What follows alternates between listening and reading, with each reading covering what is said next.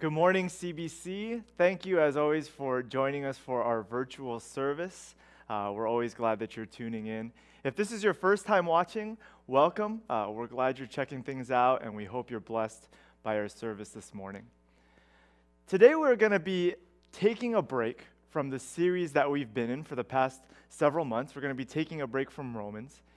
And I know you're all disappointed. You've been on the edge of your seat. We're just kind of getting to the good stuff in Romans. But it's Christmas time. And we felt like it was worthwhile. We felt like it would be important and good for us to celebrate and reflect on this season together.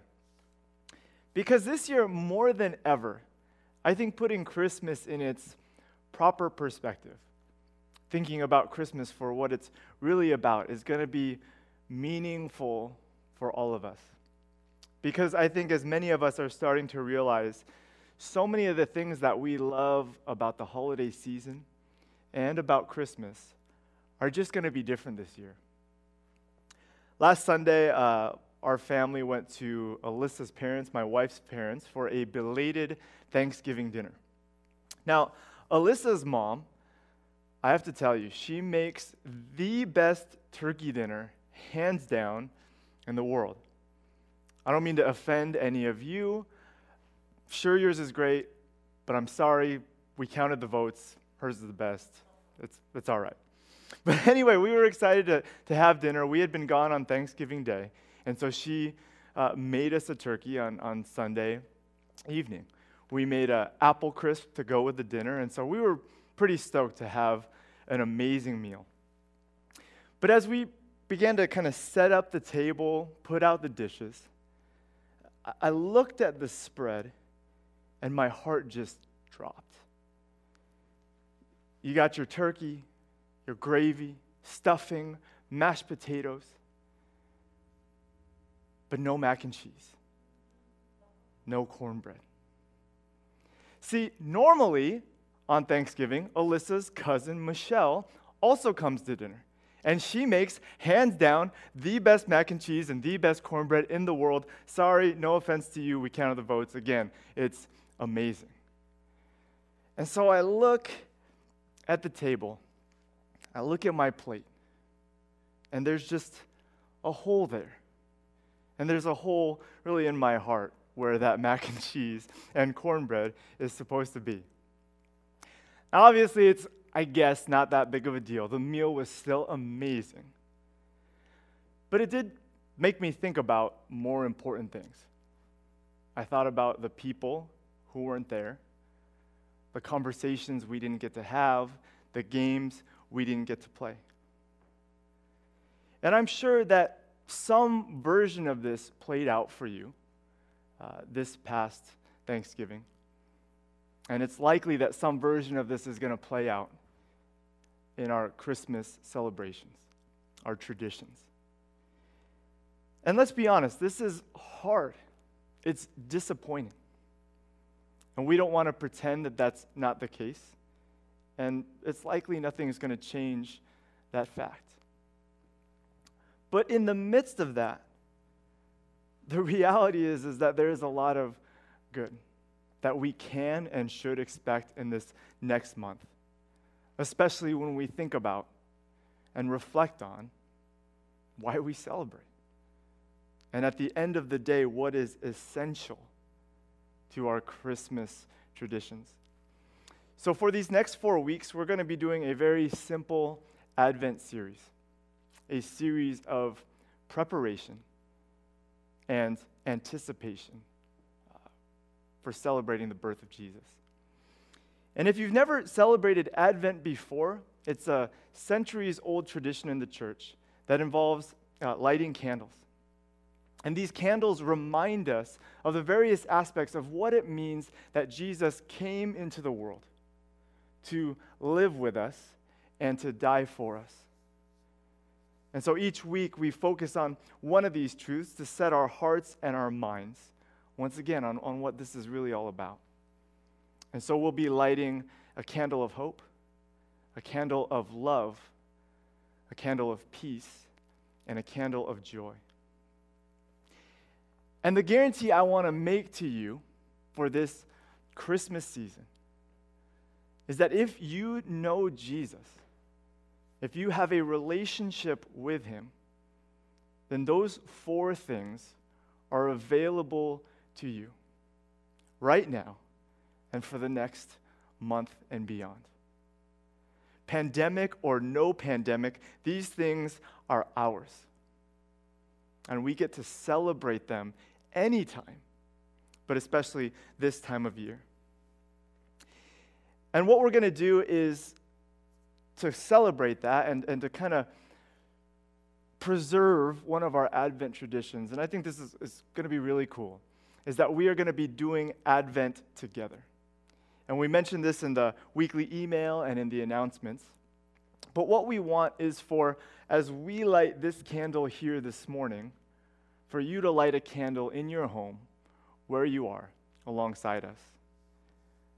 Because while we can't share this physical space, we can't all gather together in this sanctuary and watch as some poor soul struggles with a lighter to, to get the candle lit.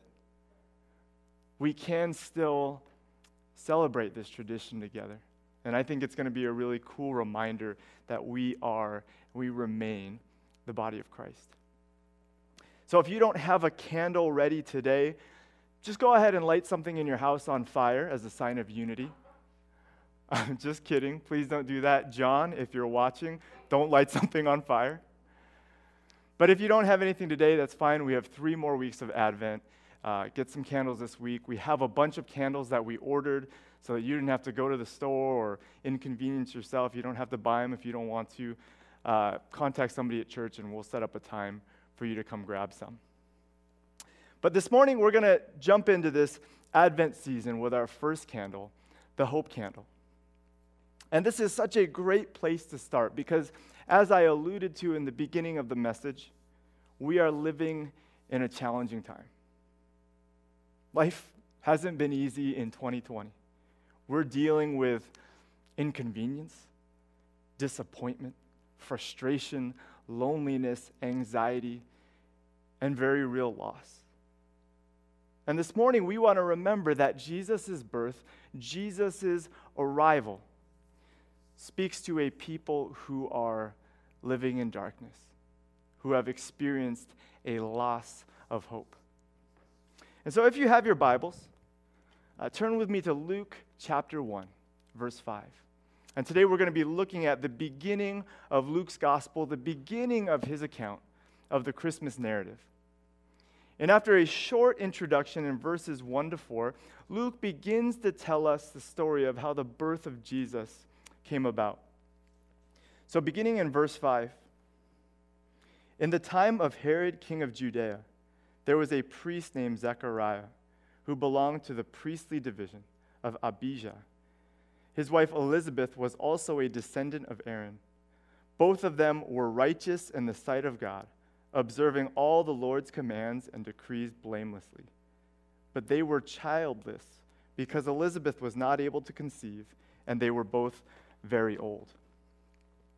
Now, let me just pause there for a second because this is a very fascinating place for Luke to start the story.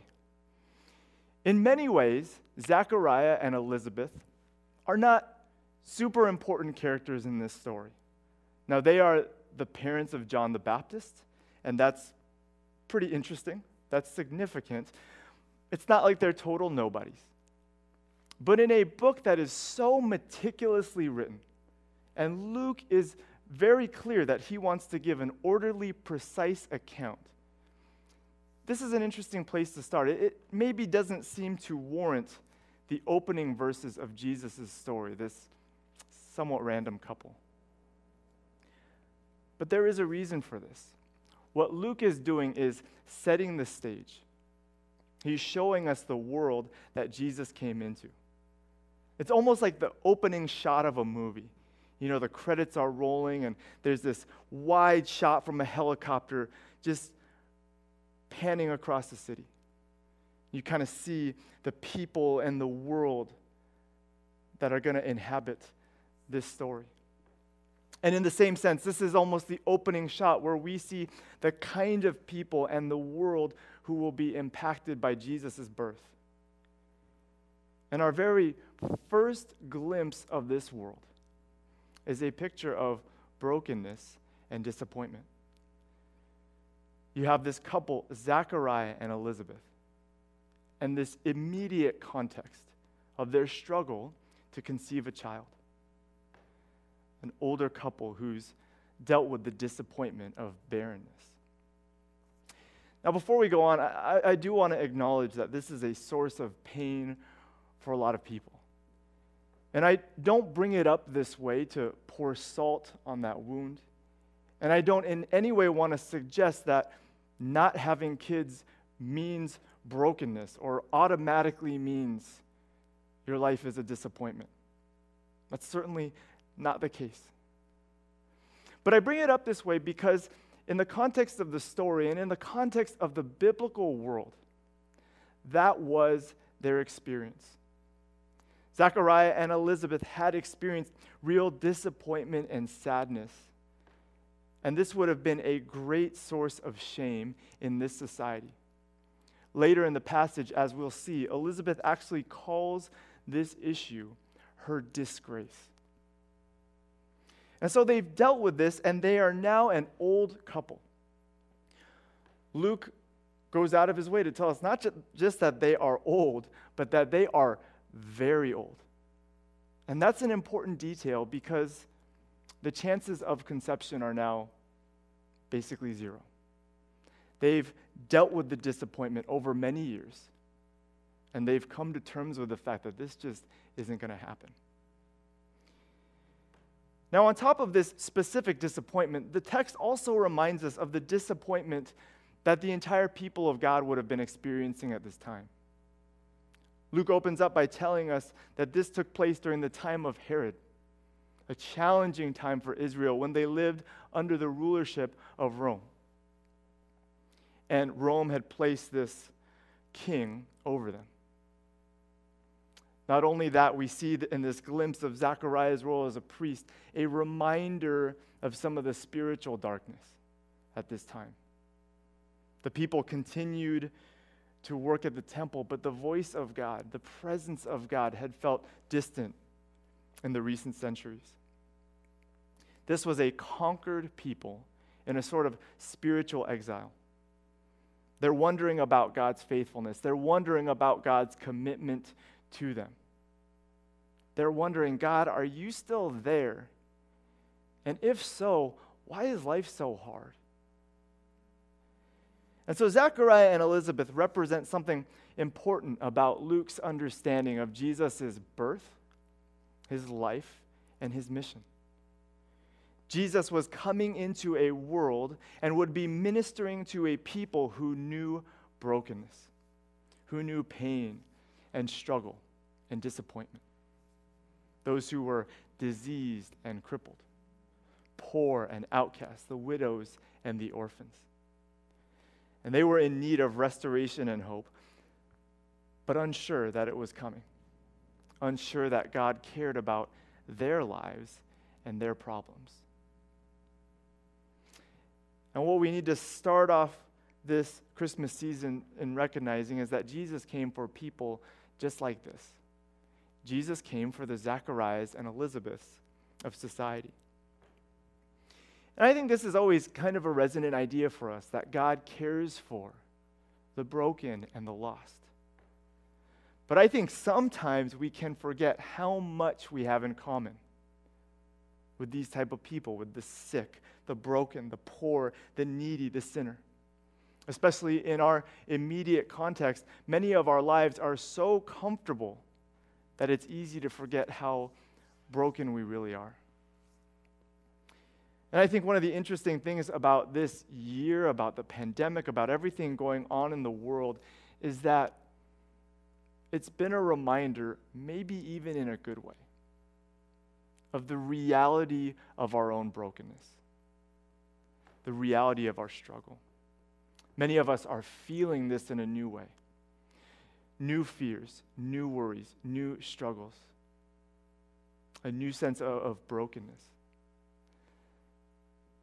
Many of us are experiencing the reality that our lives, our emotional well being, our families, our security is maybe not as stable, not as put together as we thought.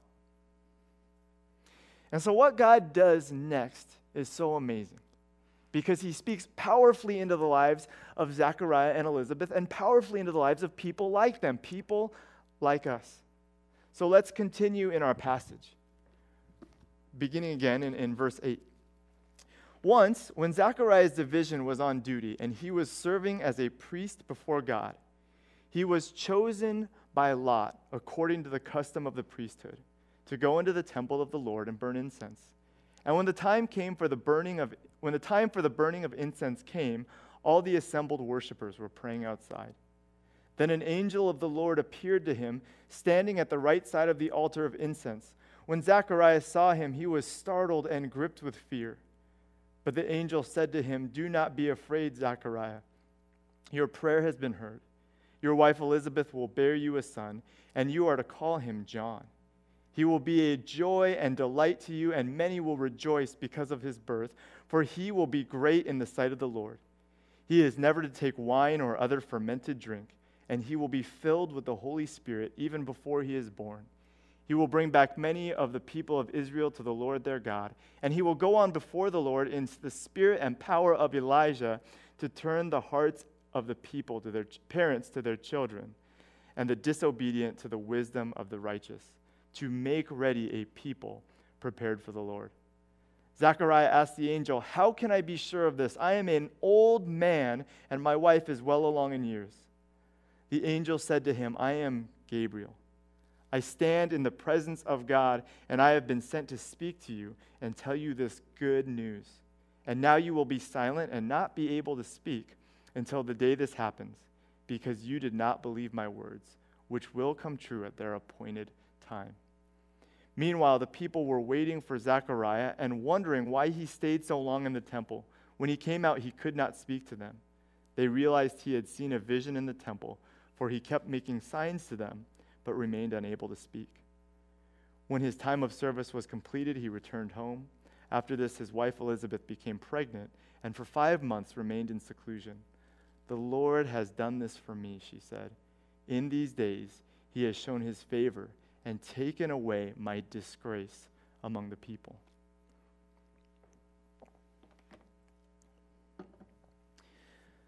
So, Zechariah and Elizabeth are going about their lives.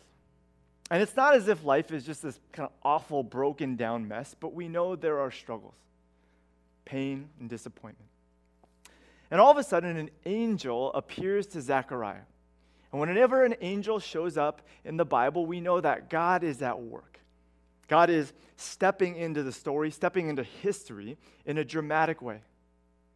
And the angel says to Zechariah, Don't be afraid. Your prayer has been heard. You're going to have a son. What should be physically possible, I'm going to do. God is going to do.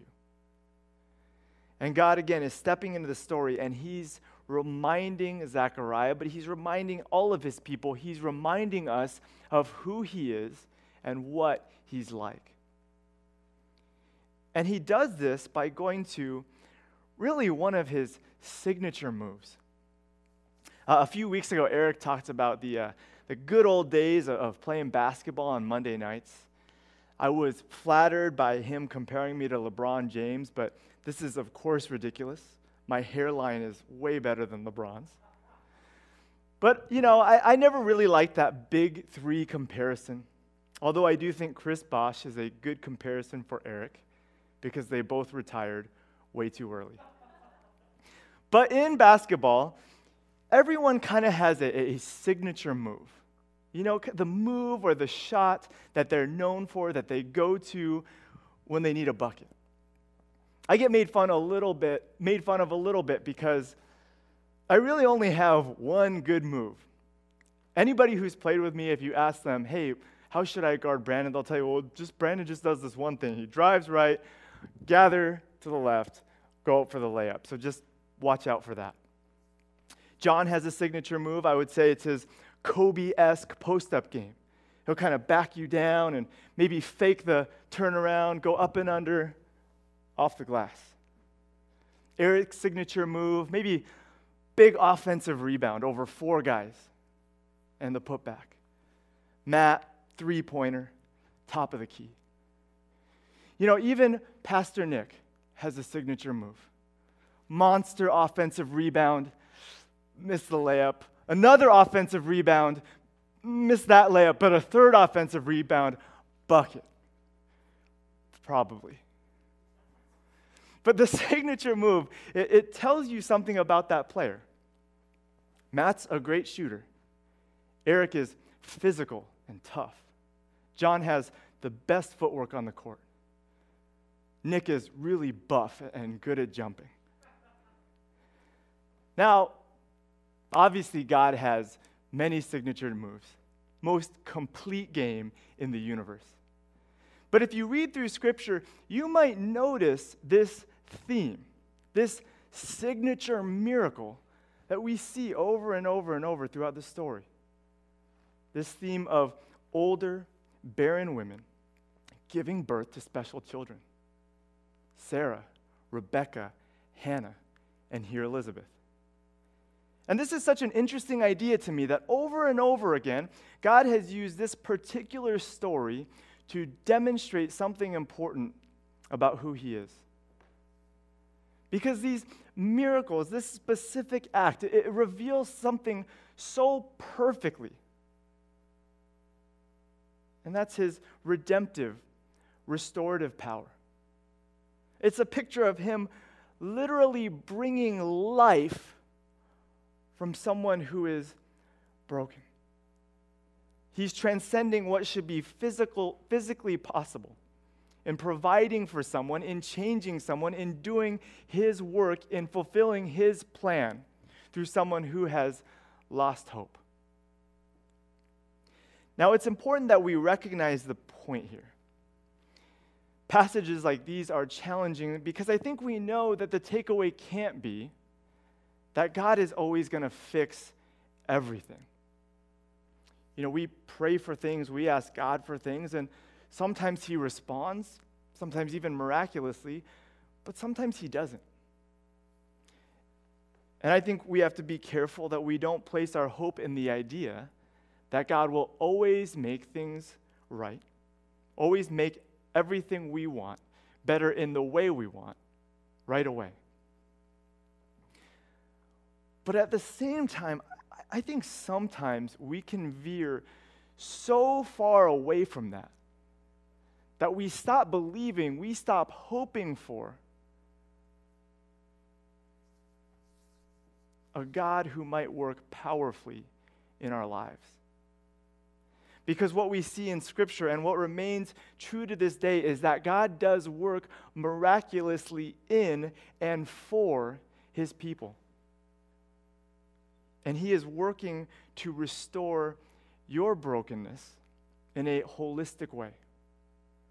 Again, He may not solve every problem, but He is restoring you as a person, and He is restoring your life as a whole. One of the ideas that Luke is, is really beginning to unpack here, beginning to explore, and that he will continue to explore throughout his gospel, is that in the coming of Jesus to the world. This restorative power of God is being unleashed in a new way. Jesus' arrival brings a new era of hope and redemption and restoration because the kingdom of God is breaking through into our world, literally crashing through the walls of this earth.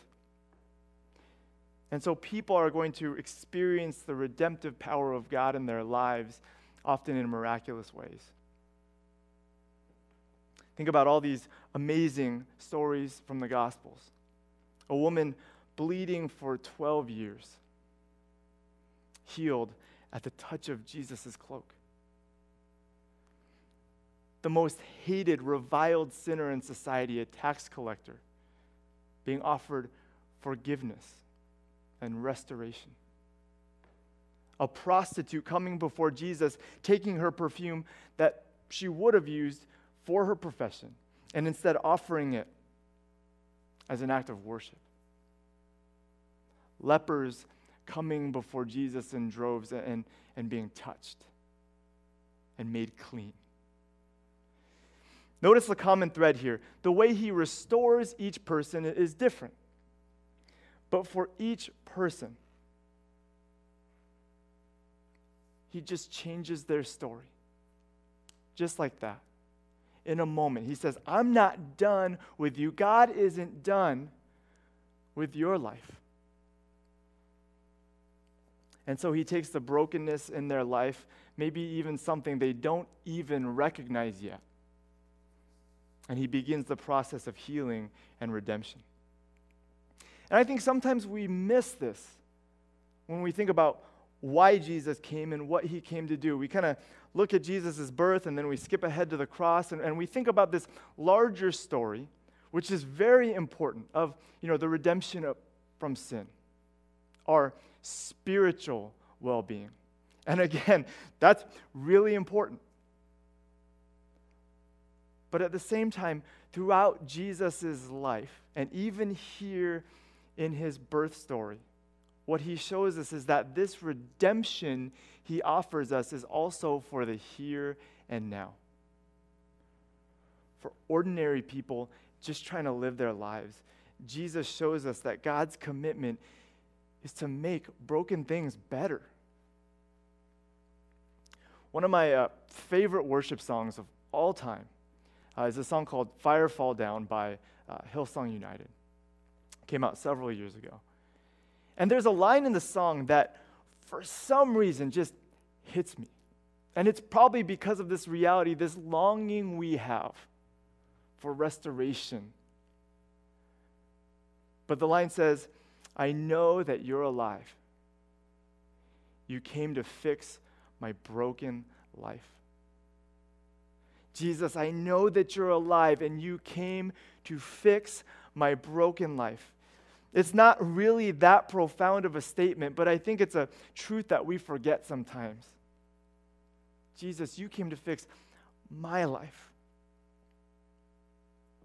And there is so much hope in this kind of God, a God who says, you know, I care about the needs and the sins of the entire world, but I care about your individual life too. Your physical, your emotional, your relational well being. And I'm sending you, my son, to remind you of that, to show you how powerful my redemptive work can be in the lives of broken people. And we live in this promise. That's the hope we have that we worship and trust this kind of God who showed us his redemptive power, his goodness and grace, his love for the broken and hurting, in sending us a Savior, this little child. So this morning, as I said, we're going to uh, light this candle together as a reminder of, of this truth, a reminder of our hope in Jesus. And I want you to do something, if possible, if it's not too inconvenient, wherever you are, maybe turn the lights down a little bit, as much as you can without tripping over stuff on the way back to the couch. Because as we light this candle together, the, the flame begins to burn, we want to remember this amazing moment when light came into the world. When light spoke into a world of darkness, of people experiencing disappointment, hurt, sadness, pain, loss, brokenness. And God said, I still care. And I'm working on it. I'm not done yet. And He wants to bring that light, that reality into your life, your heart, your thoughts, your family, and our church. So here's what we're going to do. Uh, in a second, I'm going to pray for us, and then I'm going to uh, light the candle. And then we're going to give you some time and space to light your candle where you are. We're going to play a, a, song, uh, put the lyrics up on the screen, so if you want to, you can kind of follow along. But really, this is a time for you to reflect and pray. You can do this on your own, you can do this in your family. But take a moment to maybe thank God for being a God of hope. Maybe this is a time to come before God and ask God to reveal more of His restorative power in your life, to bring your brokenness before Him and, and place it at the feet of a God who loves you and cares for you and is invested in your redemption. And so, again, there will be some music playing. You can just kind of sit and reflect on the words. But after you do that, if, if it's convenient and if you'd like to, one of the things that we want to invite you to do is to just quickly take a picture of you, your family, whoever you're with, uh, with your uh, Advent candle. And the reason for that is that at some point we want to remind each other that we are still in this together, that we're still a community.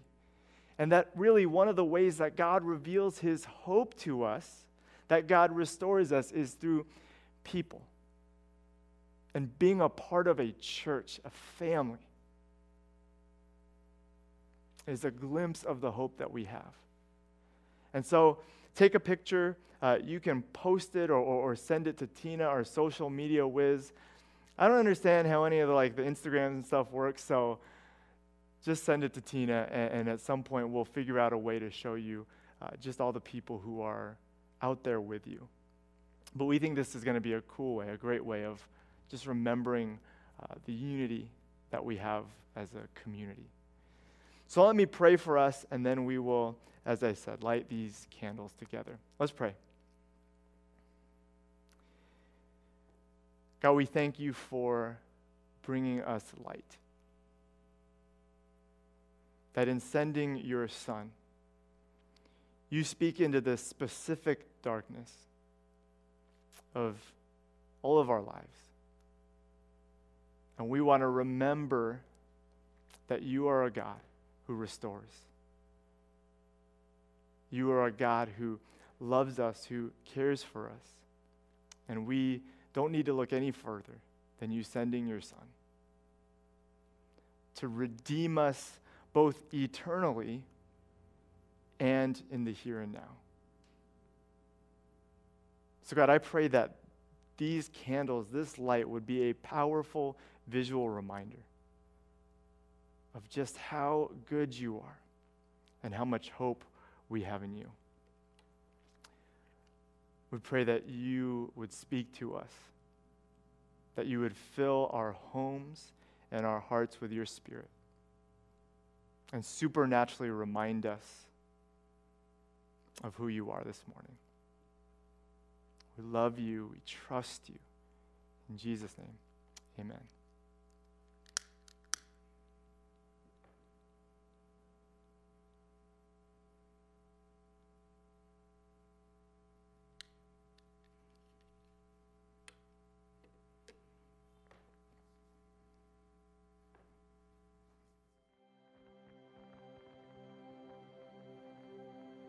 Like the frost on a rose. Winter comes for us all.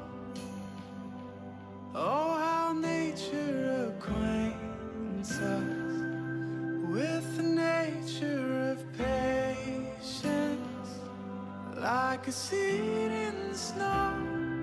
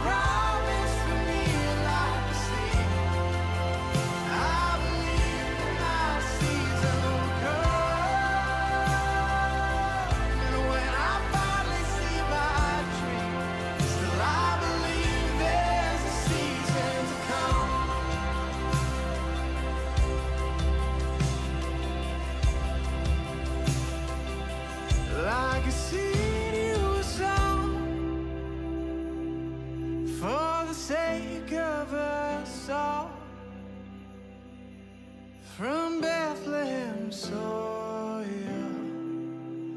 grew Calvary Sequoia.